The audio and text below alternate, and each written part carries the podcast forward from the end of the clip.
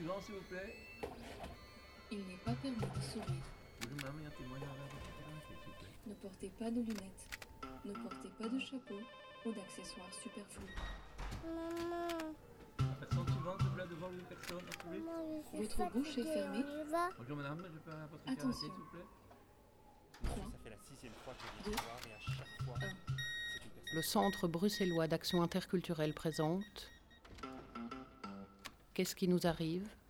Les politiques migratoires en question La famille Youssoufi, suivie d'une chanson de Daniel Hélin.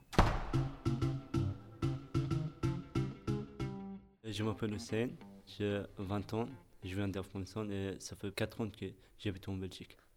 Ma soeur qui elle est là, elle s'appelle Parasso. Il a réussi sa troisième et il va en quatrième informatique gestion. Ma soeur qui est là, il a 13 ans et il est en sixième primaire. Euh, Fatima qui a 14 ans, il a réussi sa sixième avec à peu près 90% partout. Et moi, je suis inscrit à l'autre école de ICIP à Bruxelles. Et je ferai l'ingénieur industriel électromécanique. Et Mohamed, et mon petit frère. J'ai oublié. Il y a mon petit frère qui a 7 ans, qui va en deuxième primaire. Euh, et mes parents ils suivent les cours de français.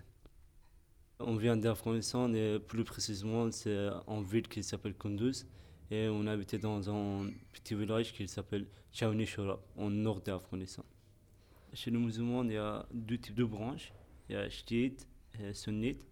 Les chiites sont minorités partout dans le monde musulman et surtout dans, en Afghanistan, on est minorité. Et on est Hazara. Hazara, sont l'ethnie qui ont des yeux un peu plus bordés et avec des sourcils euh, un peu plus courts. Si on voyait euh, nous dans le rue, vous comprenez vite qu'on est Hazara. En plus de ça, on est chiite. Et les chiites, sont en danger même en Kaboul, qui est la capitale de l'Afghanistan. Il y avait plusieurs attentats euh, contre les Hazara. Ils disent non, vous êtes plus musulmans et on doit les tuer.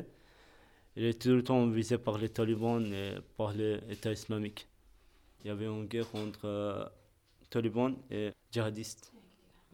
C'était pour ça qu'on a quitté l'Afghanistan et on est venu vers l'Iran, 4 ou 5 ans. Et on est reparti vers l'Afghanistan parce qu'on a dit on n'a plus de guerre et là on est en sécurité. Mon père il travaillait comme agriculteur. Donc la deuxième fois qu'on était en Afghanistan, c'était un conflit entre les personnes qui avaient des forces et qui étaient le chef de village qui a confisqué notre terre et il a dit parce que vous avez quitté l'Afghanistan et c'est pas à vous. On a dit non, on n'accepte pas parce que c'est à nous. Ils ont tué mon oncle et ils ont dit si vous ne quittez pas l'Afghanistan, ça sera votre euh, avenir aussi et on va tuer toute la famille. Et c'était pour ça qu'on a dû, pour la deuxième fois, quitter l'Afghanistan. Et en Iran, on était sans papier comme en Belgique, mais la situation c'était encore pire. On n'a pas le droit d'aller à l'hôpital, pas le droit d'aller à l'école. La situation c'était hyper difficile. Et on a dû travailler de 7 heures du matin, parfois jusqu'à 2 heures du matin. C'était toute la famille qui travaillait tous ensemble. Même mon petit frère, quand il avait 3 ans, il a dû travailler aussi. Donc euh, à partir de 3 ans, 4 ans, on était obligé de travailler avec les parents. On ne pouvait pas rester en Iran parce qu'on était sans papier. Donc on a quitté l'Iran pour venir euh, vers l'Europe. Quand on voyait la frontière entre Iran et Turquie, il y a des montagnes. Et pour les traverser des montagnes, on a dû marcher. Et ça a pris vraiment de temps. On était en Turquie et puis on est venu pour passer la frontière de Turquie et la Grèce. On a pris les bateaux, vous voyez, les petits bateaux en plastique. Ils faisaient, à mon avis, 12 mètres. Et dans ces bateaux-là, il y avait à peu près 70 personnes. Quand on était au milieu de la mer, à un moment donné, le bateau s'éteint et on ne savait pas le rallumer. On n'arrivait pas. Donc on a dit c'est la fin de vie pour nous et, on doit rester là sans rien faire. Si on saute dans la mer, on va mourir. Si on reste avec les bras croisés, à un moment donné, le bateau, le bateau il va C'est- ba- les bateaux, qu'est-ce qui va passer en fan avec les bateaux?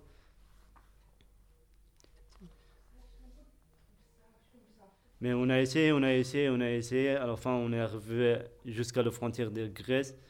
Il y avait des policiers qui nous a dit venez dans un centre de réfugiés. Et là, il nous a dit vous devez quitter le pays dans 30 jours. Donc, on est venu vers la Macédonie. En Macédonie, il y avait des policiers qui nous ont frappé avec des bâtons en béton. Donc, je peux dire j'ai encore mal parce qu'il il m'a tapé vraiment fort. Et on a pris le train pour euh, Macédonie jusqu'aux frontières de Serbie. Et là, on a dû marcher aussi parce qu'il y avait des montagnes, il y avait des forêts et tout. En Serbie, on a parlé avec les passeurs, il nous a dit il faut nous passer de la frontière de Hongrie. Et là, le passeur, il est disparu. Comment on peut trouver notre chemin? Et à la fin, euh, il y avait l'autre groupe qui sont arrivés et nous a aidés pour euh, arriver en Hongrie. Ils ont dit les passeports, euh, ça coûte cher. On n'avait pas le moyen pour payer les passeports parce qu'on a tout dépensé jusqu'en Hongrie. Comme je parle anglais, j'ai dit à mes parents si vous voulez, on peut aller à la gare et acheter des tickets. Et là, j'ai pris les responsabilités de trois familles. J'ai dit j'ai acheté les tickets. Si le policier l'arrête, c'est moi qui vais l'arrêter et c'est pas vous. Soit je reviendrai avec les tickets, soit je ne reviendrai jamais. J'ai acheté les tickets, on a monté dans le train, on est venu en Francfort et on est arrivé vers euh, minuit, un truc comme ça. Et là, les taxis, on nous a conduits à Bruxelles. On était quelque part, mais on ne savait pas exactement c'est où. Il nous a dit, c'est Bruxelles. Ici, c'est Bruxelles. On a introduit les demandes d'asile le 21 juin 2015. Il nous a dit, vous devez aller habiter dans un centre à Gouvy, c'est la province de Luxembourg.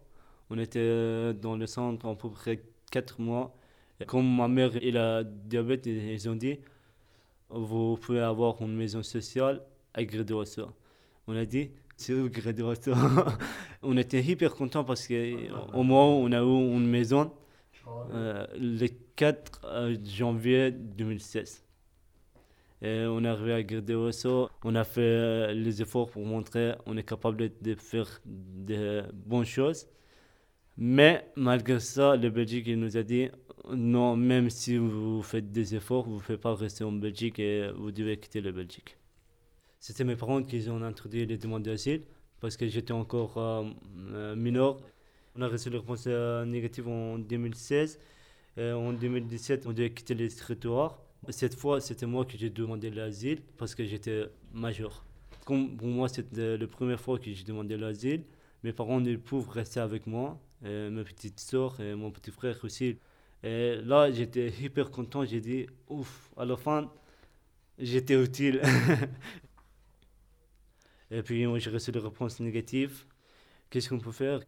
On a distribué le petit tract dans l'école en disant, euh, on va signer une pétition pour euh, demander la régularisation.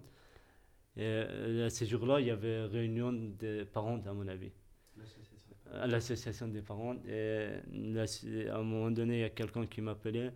Je m'appelle Steven, je suis enseignant ici à l'école communale de Grédoisseau. J'ai rencontré euh, Hussein euh, le jour où il est venu à la barrière euh, pour euh, demander euh, la signature d'une pétition pour qu'il puisse être régularisé. Ils étaient terrifiés parce qu'ils avaient peur de ne pas pouvoir continuer la scolarité pour ceux qui étaient inscrits dans l'école.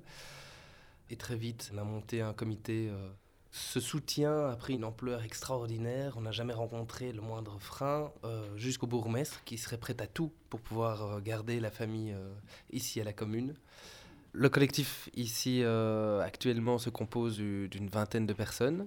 Après, cette vingtaine de personnes est vite dépassée jusqu'à 4000 personnes qui ont quand même signé cette pétition, qui continue encore à augmenter chaque jour. On a essayé de sensibiliser la population premièrement en créant une première manifestation le 10 février euh, 2019, en envoyant déjà une lettre ouverte au Premier ministre à Maggie de Bloch, en contactant les médias. On a refait une deuxième manifestation parce que la famille a reçu une lettre qui l'invitait à se présenter dans un centre fait d'asile à Saint-Tron Chose évidemment euh, qu'ils ont refusée, puisque se rendre à Saint-Tron, c'est perdre le soutien qu'ils ont ici dans la commune, c'est perdre euh, les amitiés qui se sont créées pendant quatre ans. Au niveau de l'ancrage local, euh, ils sont hyper bien sociabilisés ici dans la commune. À l'école, tous les enfants réussissent. Haut la main, euh, Fatima a remporté le premier prix néerlandais aussi. Les demandes de régularisation n'ont pas été acceptées, elles ont été jugées irrecevables. On va continuer à se battre parce qu'il y a encore beaucoup de choses à faire. La famille reçoit une à deux fois par semaine une lettre leur demandant euh, soit de, de se rendre dans un centre fait d'asile, de quitter la maison au plus vite. Elle reçoit euh, la visite parfois de personnes qui leur mettent un ultimatum. C'est extrêmement dur pour eux. Moi, ce qui me rend malade, c'est que les gens chez nous ne se rendent pas compte euh, à quel point ça doit être dur de vivre sans liberté. Qu'est-ce qui fait que cette affaire dure aussi longtemps, euh, comme Hussein a dit? Quand on voit que c'est une famille qui risque d'être persécutée en rentrant euh, de par son appartenance religieuse, qui ne peut plus retourner en Afghanistan parce qu'ils sont condamnés à mort, ils ne peuvent pas aller en Iran parce que ce serait les mener à l'esclavage pur et dur, on ne leur donne aucune liberté ici, malgré le fait qu'ils vivent ici depuis 4 ans. Qu'est-ce qu'on attend pour leur offrir euh, ce simple petit euh, morceau de papier qui représente finalement toute leur liberté? Tout est prêt pour eux, euh, un métier les attend, ce sont des enfants qui sont prêts à, se battre pour réussir une nouvelle vie. Le seul frein se trouve dans notre gouvernement. Ils donnent les raisons, mais les raisons elles sont plus générales. Une des raisons, c'est vous n'êtes pas afghan. Si vous voyez le visage, vous comprenez qu'on est afghan et on vient d'Afghanistan. Si on n'est pas afghan, comment ça se fait qu'on est Hazara alors? Les minorités, ils ne se trouvent pas partout dans le monde. En Afghanistan seulement, on a Afghanistan, Afghanistan et Afghanistan. Mon père, il a le passeport officiel d'Afghanistan. Et en plus de ça, on a les cartes d'identité afghanes qui se prouvent qu'on est afghan. Mais ils disent non, vous n'êtes pas afghan. Mais je ne sais pas comment on peut montrer qu'on est vraiment afghan. Et la deuxième raison, c'est qu'il n'accepte pas qu'on était en Iran comme sans papier. Mais ma soeur, qui vient de la même famille, elle a réussi d'avoir ses papiers et elle est en ordre. Et nous, ils ne sont pas en ordre. Il y a, des trucs qui n'est pas logique en fait.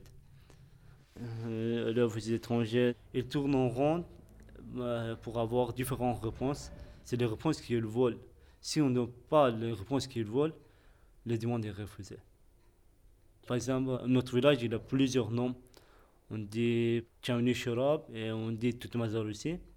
C'est deux noms différents. Mon père, il a dit Toutmazar, c'est notre village. Et moi, j'ai dit Shorab, c'est notre village. Mais en fait, tous les deux, c'est le nom de notre village. Mais ils disent non, vous avez donné les réponses opposées et c'est pas acceptable. Pour la ville de Ghent de Belgique, il y a deux noms. On a Ghent et Gand. Et si par exemple on dit Ghent, euh, pas Gand, ils disent vous montez, c'est pas Ghent, c'est Gand. Ils doivent trouver différentes réponses et pas les seules réponses qu'ils veulent avoir. Pour le dossier des Afghans, c'est de néerlandophones qui s'occupent des dossiers des Afghans. Les lettres qu'on reçoit tout le temps sont en néerlandais. Mon ami qui est rwandais, son dossier est- en français parce que dans son pays on parle le français aussi. Mais notre dossier, jusqu'à maintenant, ça fait 4 ans qu'on est en Belgique, on reçoit tout le temps le dossier en néerlandais et pas en français. Pour chaque demande d'asile, il y a un recours qu'on doit faire. Et pour les recours, il y a réponse aussi. Mes parents, ont fait la demande d'asile pour la première fois. Les réponses étaient négatives. Les recours, les réponses étaient négatives. Deuxième demande d'asile, refusée. J'ai fait l'appel, j'ai fait le recours. Ma demande était refusée et le recours était refusé aussi. On a demandé euh, la régularisation. La régularisation était refusée aussi. Vous devez passer devant le juge de paix et c'est le juge de paix qui décide pour nous. Vous devez quitter la maison immédiatement et sans attendre. Nous espérons demander euh, une deuxième demande de régularisation, mais cette fois-ci, ça sera pour toute la famille et pas seulement les enfants. Ne connaissent pas leur droit en tombant sur la police. Est-ce qu'ils risqueraient d'être emmenés quelque part? Le bourgmestre euh, est à 100% avec la famille. C'est une commune hospitalière. Euh, S'il arrive quelque chose, il y a un membre des forces de police qui est chargé de gérer euh, les réfugiés qui sont accueillis dans la commune. Et donc, à Grédoisseau, il ne risque pas grand-chose. Au-delà de la commune, On ne sait pas très bien ce qui peut arriver. Alors, quand les centres fermés sont remplis, ben, il reçoit un ordre de quitter notre territoire. Mais euh, si une place venait à se libérer, il peut très bien être emmené dans un centre fermé. Il est majeur, donc il n'est pas lié à la famille, aux, enfants. C'est- un danger qui fait que la famille reste cloîtrée ici à la maison. On est dans une situation hyper difficile. J'ai tout fait pour euh, continuer mes études. J'ai essayé d'apprendre le français le plus vite possible. En Belgique, on est en sécurité jusqu'à maintenant. Et on n'a pas peur de tomber de bombes sur notre tête et perdre notre vie. C'est la chose la plus importante pour moi. Le plus recette, c'est de voir le sourire de mon père parce que parfois il sort et il marche tout seul. Parfois j'ai dit, mais pourquoi mon père il, il, euh, parle avec personne même? Il ne partage pas ses secrets avec nous. Et j'espère un jour, je peux avoir.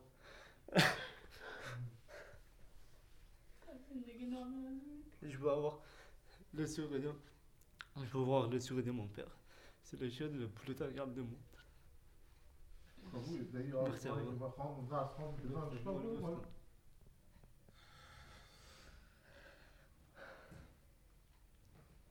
J'ai décidé de me suicider, mais je ne veux pas baisser mes bras et je veux montrer que je suis capable de quoi. Et s'il n'y avait pas la guerre en Afghanistan, si on pouvait avoir les documents en Iran, il y a plusieurs si, si, si, si, s'il y avait sécurité, si je pouvais continuer mes études, si mes parents ils étaient tranquilles, si ma maman il pouvait aller à l'hôpital en Iran, si ma maman il pouvait avoir des médicaments, si ma maman il pouvait soigner vraiment en façon humaine, je ne dis pas en meilleure façon, mais tout le monde de façon humaine en Iran, peut-être on n'était pas en, en Belgique.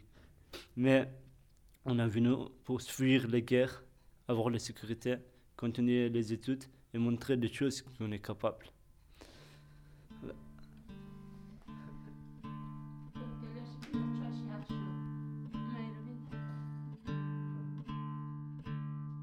Moi, je suis raciste du blanc, du noir, du brun, du jaune, du rouge, du gris. Raciste des sons, raciste des goûts, raciste des gestes. Je suis raciste de mes listes. Je suis raciste des proches, raciste des loin. Je suis raciste des racistes. Je suis raciste des antiracistes, raciste des racistes. Je suis raciste de mes listes. Je suis raciste du moi, raciste.